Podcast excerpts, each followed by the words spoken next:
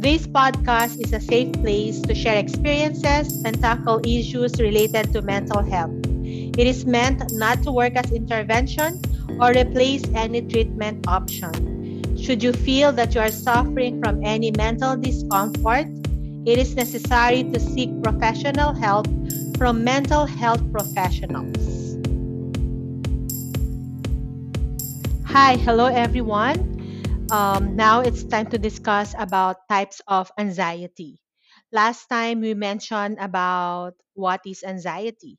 Anxiety is characterized by feelings of worry, nervousness, or fear in response to a particular event or scenario. When faced with a stressful situation, it is typical for people to experience anxiety Anxiety can be good when it aids in the preparation of a person to respond to a dangerous situation. Okay, minsan madami nag-iisip na parang negative ang anxiety pero in reality, ang anxi- ang anxiety, nag- nagiging anxious tayo, ang purpose nun is to protect us. Okay, ang problema lang hindi lang alam ng brain na hindi na siya dangerous. Kaso, ang nagiging nagre-react lang yung body natin o yung brain pala natin na kung saan feeling natin may danger. Kaya nagiging negative yung effect ng anxiety. Okay, so let's start. There are different types of anxiety. Number one is GAD or Generalized Anxiety Disorder. Ito yung um, we called it as chronic worrying because they have a lot of worry, fear, and anxiety that can't control. Hindi siya makontrol. That is way out of proportion to what's going on around them. In order to get the diagnosis of GAD, the symptoms have to be present most of the time for at least six months. So ano ba yung mga symptoms ng GAD? First is restlessness, hindi mapakali irritability, madaling magalit, fatigue, madaling mapagod, concentrating difficulties, muscle tension, soreness and ache, and difficulty sleeping. Adults must have at least three of the above symptoms as well as anxiety or worry to be diagnosed with GAD. Okay? So, ikaw kung adult ka, doon sa mga sinabi ko such as restlessness, irritability, fatigue, concentration, difficulties, muscle tension, soreness and ache, difficulty sleeping, at least 3 and above. Tapos plus, kasama yung worry, fear, before ka ma-diagnose na meron kang GAD. Okay? Iba naman sa child, when it comes to child, a child only needs to show one of the above symptoms, as well as anxiety or worry, to get a doctor to give them a diagnosis. So, iba ang sa adult, iba rin sa bata. Another example, another type of anxiety is social anxiety disorder. Okay? Social anxiety disorder, which used to be called as social phobia, causes people to be afraid of social and performance situation too much. It is more than just being shy.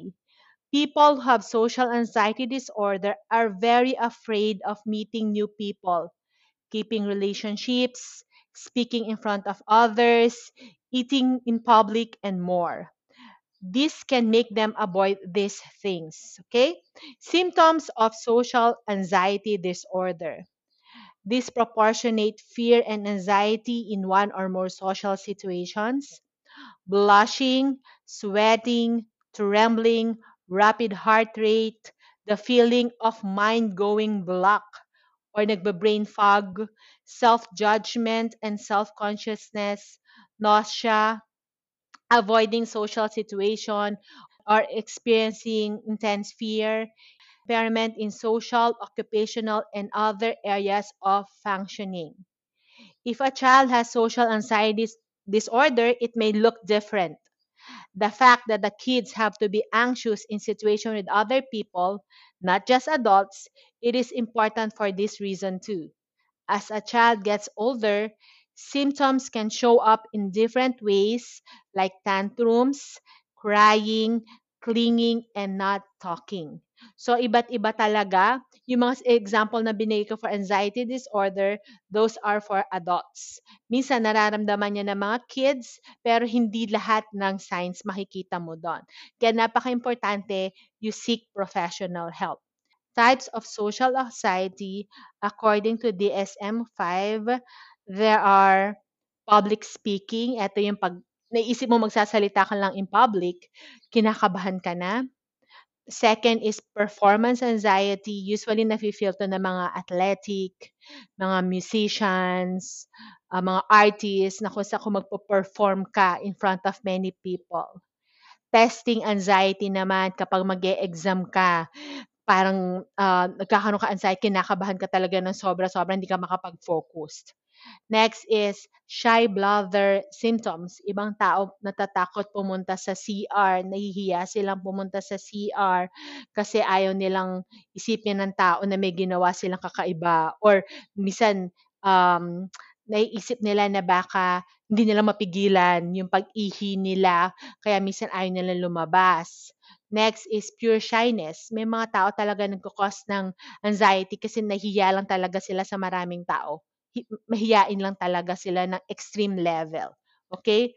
Next, bukod sa GAD, social anxiety disorder, next is the obsession compulsive disorder or OCD.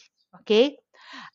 A condition called OCD, which is called obsessive compulsive disorder, is when you have a lot of unwanted thoughts that make you do things that make your life difficult. Symptoms of OCD can make people feel anxious. OCD is no longer classified as anxiety disorder in the DSM 5, but the symptoms can make people feel anxious. It is because of this that professional links OCD to anxiety disorder. Symptoms of obsessive compulsive disorder include first is obsession. What is obsession? It's thoughts and worries that are thought to be too much but won't stop. Among the things that people have obsession about are fears about germs, things that aren't okay, aggression or taboo thoughts, symmetry or order, and more. Ang obsession, it's a current thought. Ito yung paulit-ulit na iniisip mo na yung house, it will burn. Baka masunog yung house or uh, itong dahil lang meron tayong because of pandemic feeling natin mahahawa agad tayo ng COVID, may mga germs, so maya't maya parang yun at yun at iniisip mo nag-aalala ka. Okay? Ano naman ang compulsion? What is compulsions? Repetitive behaviors are usually done to relieve stress and usually linked obsessive thoughts, which are very common. People who have compulsion often count things, clean too much, arrange things very carefully, check again and again, and many other things as well. It is a behavior to try to undo the anxiety. Ito yung paulit-ulit mong chine-check para hindi ka lang magka-anxiety. Like, um, feeling mo masusunog yung bahay, ang gagawin mo check ka ng check sa stove. Feeling mo papasukan yung bahay mo, check ka ng check na yung door, uh, kung nakalock. Yun yung ulit-ulit mo talaga siyang ginagawa. Okay? So it takes at least one hour a day to deal with your obsession and compulsion. And they cause a lot of stress or problem in important parts of your life. Nagiging problem lang talaga obsession and compulsion kapag nag, nalilimit mo nang gawin yung mga bagay na dapat mong gawin. Halimbawa, I have a client na he has to go to work pero hindi siya makakarating on time dahil paulit-ulit niyang chine-check yung sasakyan niya kung flat yung gulong. So, yon because na na-diagnose siya ng OCD kasi nalilimitahan na yung function niya, kaka-check niya ng kaka-check doon sa gulong niya kung naflatad. And sometimes, uh, paulit-ulit niyan si-check, hindi lang 3 times. It will take 10 times, 20 times. Kasi nga, yun at ulit, umuulit sa mind niya na baka mapaflatan siya, masisiraan siya ng sasakyan. Okay? It usually starts in childhood or adulthood, but boys are more likely than girls to get OCD at a younger age than girls. That's according to research. Okay, so um, if you have any questions about uh, OCD, social anxiety disorder or GAD, please leave a questions and I will try to answer them for the next podcast.